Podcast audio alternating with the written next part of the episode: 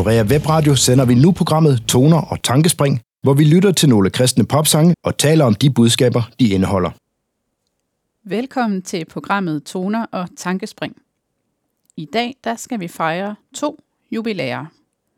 For det første skal vi fejre, at vi er kommet til 10. afsnit af Toner og Tankespring. Tænk engang, 10 afsnit, hvor jeg har fået lov til at sidde og snakke om den musik, jeg allerbedst kan lide. Det er jo ikke så ringe. Jeg håber, I kan lide at lytte til det, lige så meget som jeg kan lide at fortælle om det. Hvis I har ris, ros eller forslag til programmet, så tøv ikke med at skrive eller ringe ind. Kontaktoplysningerne de kommer til sidst i programmet, lige efter at jeg har sagt tak for nu. For det andet, så skal vi fejre et 50-års jubilæum. Og det, der har eksisteret i 50 år, det er en bestemt klippe. Nu tænker du måske, 50 år, det er der ikke særlig meget for en klippe. Og det er også sandt, at de fleste store sten her i verden, de er en del ældre end som så. Men for lige den her klippe, der er det en stor milepæl. Jeg taler selvfølgelig om rockgruppen Petra. Petra betyder klippe på græsk, et ord, der bruges i Bibelen blandt andet i forbindelse med apostlen Simon, som Jesus gav tilnavnet Peter, så han blev kaldt Simon Peter, altså klippen Simon. Nu er det sådan, at det er rundt regnet 50 år siden i år, at bandet Petra blev dannet. De blev dannet i 1972 og gik i opløsning igen i 2005. De eksisterede altså i 33 år og udgav albums og spillede koncerter. De har en lang og spændende historie bag sig, som jeg kan anbefale, at man går ind på nettet og læser.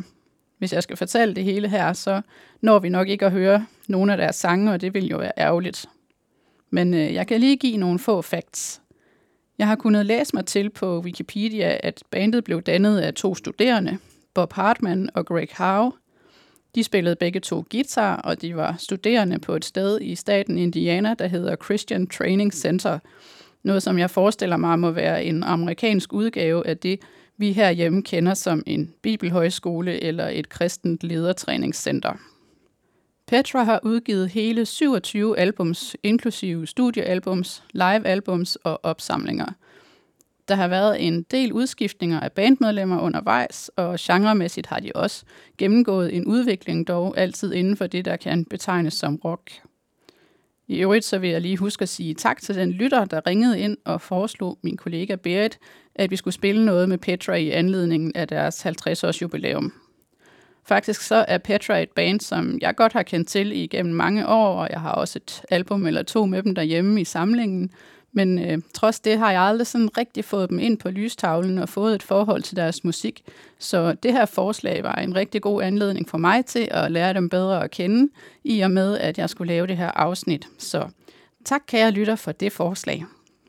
I år er Petra så samlet igen for at fejre 50-års jubilæet, og det gør de med en række genforeningskoncerter. Blandt andet har de været i Norge her i sommer, og hvis man er ked af, at man er gået glip af det, så kan de ifølge deres hjemmeside opleves i Bedstorf i Tyskland i midten af oktober til et arrangement, der hedder Loud and Proud.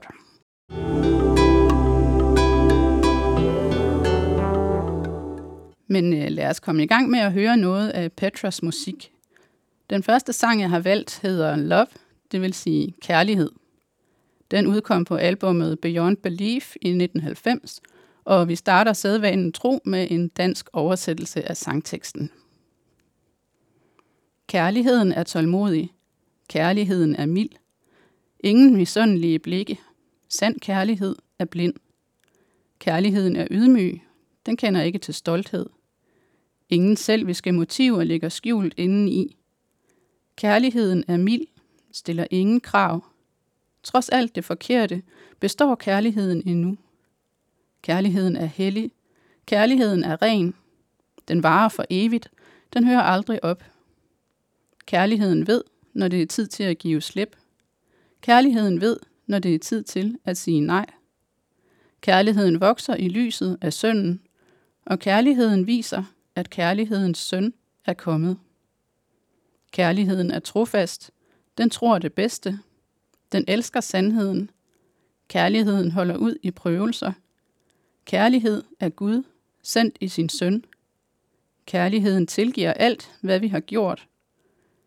I denne verden, hvor hadet synes at vokse, går sand kærlighed imod strømmen og bliver så svær at vise.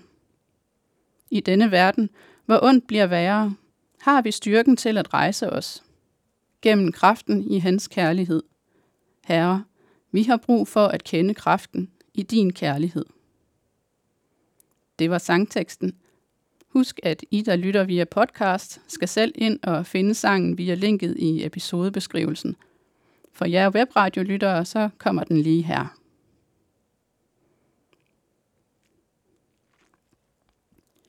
Her hørte vi sangen Love med Petra fra 1990. Når man bruger ordet kærlighed i dagens Danmark, så vil de fleste nok gå ud fra, at man taler om romantisk kærlighed, altså kærlighed mellem to personer, der danner par. Men jeg synes, denne her sang fortæller rigtig fint, at i Bibelen, der er begrebet kærlighed meget bredere og dybere end det. Sangteksten er stærkt inspireret af det afsnit i Bibelen, som nogen kalder kærlighedens højsang, og som findes i 1. Korintherbrev kapitel 13, som er skrevet af apostlen Paulus. Så hvis du synes, at den danske oversættelse af teksten lød bekendt, så er det nok derfor. Jeg tror, at vi mennesker har rigtig godt af at få udvidet vores kærlighedsbegreb og blive udfordret på, hvor og hvornår vi tænker kærlighed ind i vores liv og vores verden. For kærlighed er vidderligt meget mere end noget med parforhold, og også meget mere end bare en følelse. Jeg har lige lyst til at citere en anden sangskriver, som jeg tidligere har talt om her i Toner og Tankespring, nemlig John Foreman. Han skriver i Switchfoot-sangen Let Your Love Be Strong. Måske er det bare for idealistisk af mig at antage, at kærlighed kunne være et verbum. Underforstået, at han selvfølgelig ikke synes, det er for idealistisk at opfatte kærlighed som et verbum. Og der går selvfølgelig også lidt af betydningen tabt i oversættelsen her, fordi på dansk er kærlighed jo ikke et verbum. På dansk der har vi to forskellige ord. Et for kærlighed og et for at elske. Men på engelsk har man kun det ene ord love for begge ting. Og i citatet gør John Foreman altså opmærksom på, at kærlighed ikke bare er et begreb eller en følelse, men især også noget, man gør, noget, der forudsætter handling. I mange tilfælde er kærligheden også noget, der gør ondt, noget, der kræver, at vi offrer os. Offrer vores tid, vores kræfter, vores tålmodighed, vores stolthed. Det kan for eksempel være, når vi er der for en ven, der er i nød og som har brug for os. Når vi sidder op om natten og trøster vores lille barn, som er syg. Når vi må stå og se på, at nogen vi holder af, træffer dårlige beslutninger igen og igen, og ikke lytter til vores råd. Når vi vælger at tilgive og opfatte alting i bedste mening. Det ultimative offer og den ultimative kærlighedsgerning finder vi i Jesu død på korset – hvor Jesus offrede alt, både sit liv, sin værdighed og sit fællesskab med Gud, for at frelse os fra synden og genoprette verden. Kærlighed er også at være gavmild og gæstfri. At vælge at fokusere på noget andet end sig selv. Men det skal være oprigtigt. Det er også kærligt at sætte grænser over for andre mennesker. Det har både vi selv og vores omgivelser brug for. Jeg kan rigtig godt lide de linjer i Petras sang Love, der siger, at kærligheden ved, når det er tid til at give slip, og kærligheden ved, når det er tid til at sige nej.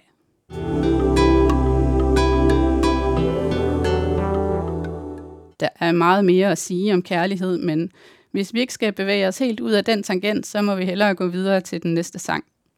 Den hedder Prayer, det vil sige bøn, og den er fra det samme album som Love. Nu vil jeg læse en dansk oversættelse af sangteksten. Først vil jeg gerne takke dig, Herre, for at være den du er. For at komme og redde en mand, der er drevet langt ud. For at kalde mig til at være din søn og kalde mig til at tjene. Herre, den måde du har velsignet mit liv, er mere end jeg fortjener. Værn om dem, jeg elsker så højt. Fyld deres tomhed, mens jeg er borte, og udfyld ensomheden i mig. Dette er min bøn, opløftet til dig, i vidshed om, at du bekymrer dig endnu mere end jeg. Dette er min bøn, løftet i dit navn. Din vilje ske, beder jeg ydmygt. Lad mig være beviset på, hvad din nåde kan udrette. For en generation, der kæmper med at finde sig selv i dig. Må de komme til at kende Guds kærlighed. Må deres øjne blive åbnet. Giv mig mulighed for at dele den sandhed, der sætter dem fri. Og må enhed i alle ting være din kirkes banner, og lad vækkelsens ild tændes. Nu, hvor vi står over for de sidste og afsluttende timer, vend da et egenrådigt land om til dig, og bevar os fra den ondskab, der fortærer. Bevar os på vejen og før os igennem. Bevar os i dit lys, indtil dit rige kommer, og vores arbejde er til ende. Dette er min bøn, opløftet til dig, i vidshed om, at du bekymrer dig så meget mere end jeg. Dette er min bøn, i Jesu navn. Din vilje ske, beder jeg ydmygt. Dette er min bøn. Sådan lød sangteksten, og nu vil vi høre sangen Prayer.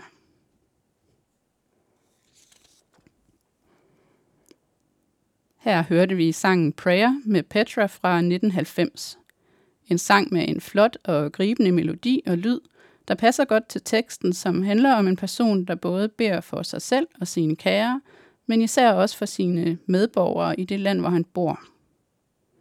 Her den anden dag, der lyttede jeg til en prædiken sammen med nogle venner, og bagefter havde vi en god snak om forskellige ting, blandt andet hvad vi havde af erfaringer med evangelisation og med at bekende os som kristne på vores studiested og arbejdsplads. Og i løbet af samtalen, der mærkede jeg en udfordring og en påmindelse om at bede for min by. Det at bede om vækkelse i Danmark og i mit lokalsamfund er ærligt talt ikke noget, der nogensinde har stået særlig højt på min prioriteringsliste. Der er så mange andre ting, der umiddelbart virker vigtigere for mig personligt. Men øh, det går jo ikke at tænke sådan. For hvis ikke der var nogen, der havde bedt for mig, så tror jeg ikke, jeg nogensinde var blevet kristen, eller også var jeg måske faldet fra igen. Så jeg ville være rigtig ked af det, hvis de ikke havde syntes, at det var vigtigt at bede for mig. Og som der står i sangen, Gud bekymrer sig meget mere for de mennesker, end jeg selv gør. Hvis vi beder for mennesker, der ikke kender ham, så opfatter han os ikke som påtrængende eller vores bøn som uvedkommende. Sådan en bøn vil kun være til glæde for ham, fordi den er et tegn på, at det, der ligger ham på sinde, også ligger hans børn på sinde. Det er jo ikke vores bøn, der rører Gud til handling, til at lætre fra stolen og se at få sat et eller andet i gang for at frelse de her mennesker. Gud har sådan set gjort sin del af arbejdet, kan man sige. Ingen bekymrer sig mere for hver enkelt af de mennesker, end han gør. Bønden er sådan set til gavn for os selv. For det vi beder om, det vi anser som værdigt til at nævne for Gud, det er det, der kommer til at fylde i vores tanker og vores liv. Det er det, der gør, at vi fatter nød for andre menneskers frelse, og i sidste ende giver os frimodighed til at række ud til dem med det vigtigste budskab, de nogensinde kommer til at høre. Jeg siger ikke, at bøn ikke også virker på andre måder, men jeg tror faktisk, at det her perspektiv på bøn, at bøn ikke forandrer Gud, men forandrer os, er meget vigtigt. Det var i øvrigt en formulering, jeg har lånt fra C.S. Lewis. Så selvom det kan virke irrelevant, og selvom vi samtidig kan tænke, det nytter ikke noget, de vil jo alligevel ikke høre. Og selvom tanken om en virkelig vækkelse i vores lokalsamfund måske endda kan være lidt skræmmende, gisp, så skal vi jo til at lukke ravl og krat ind i vores missionshus. Så synes jeg alligevel, at vi skal prøve at tage udfordringen op og bede for vores by og vores land. Ikke bare om vækkelse, men om generel velsignelse. Det behøver ikke være en lang og velformuleret bøn. Det kan sagtens bare være et enkelt ord. Pointen er, at vi begynder et sted og fortsætter i tiltro til, at Gud vil lade noget stort og betydningsfuldt vokse frem i vores eget og andres liv.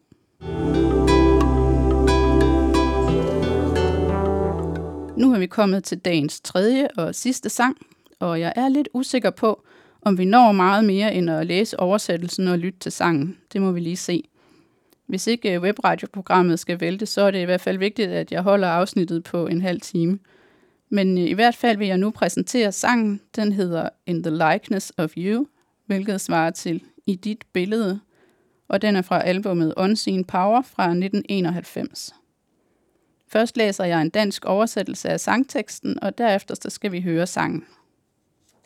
I dit billede, genskabt, fornyet, lad mig vågne for evigt i dit billede. Nu lægger jeg mig for at sove. Mit hjerte og min sjæl må du bevare. Jeg lukker mine øjne og forsøger at se mere af dig og mindre af mig. Jesus, jeg stoler på dig, så mens jeg sover, lad mig drømme om den dag, jeg skal vågne op. I dit billede, genskabt, fornyet, genopstået ved din retfærdighed, i dit billede. Mænd drømmer om rigdom og berømmelse, om at lave reglerne og sætte dagsordenen. Og mænd drømmer om ting, de kan eje, penge og magt, sølv og guld. Jesus, jeg drømmer om dig. Tag mig og smelt mig om. Form mig, indtil jeg er fuldkommen. I dit billede, genskabt, fornyet, genopstået i din retfærdighed. I dit billede, i dit billede så trofast og sandt. Lad mig vågne for evigt i dit billede. Jeg ønsker at være som dig, i alt hvad jeg gør, i alt hvad jeg siger.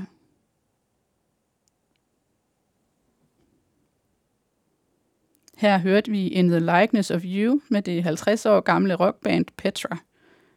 Sikke en dejlig sang, der taler om, hvordan Jesus er den, der sætter os i frihed fra egoisme, magtbegær og afhængighed af status og materiel velstand. Jeg har samtidig hørt, at vi som kristne skal have Jesus som forbillede for alle vores handlinger og ord.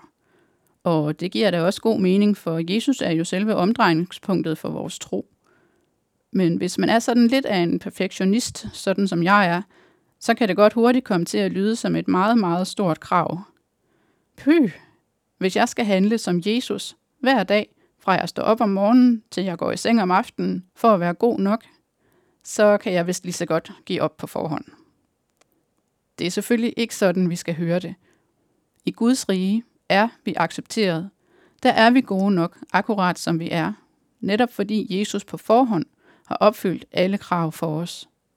Der kan ingen længere komme og stille nogen krav til os.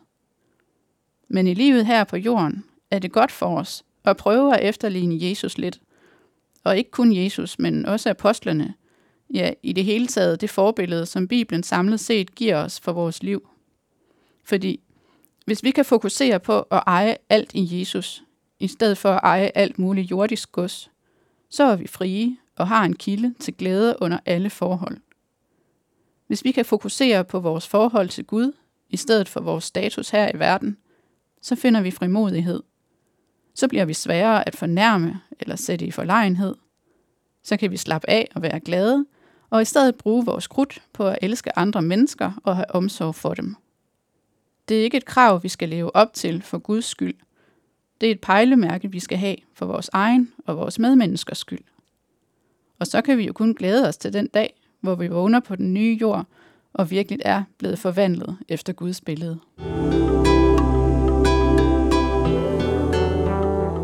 Vi når ikke mere i dagens afsnit af Toner og Tankespring. Tak fordi du lyttede med. Programmet kan høres som podcast, der hvor du ellers hører dine podcasts, og så bliver det også sendt på Norea Webradio den anden mandag i hver måned kl. 14.30 og den anden tirsdag hver måned kl. 20.30. Vi lyttes ved. Må Gud velsigne dig i dag. Du har netop lyttet til programmet Toner og Tankespring på Norea Webradio.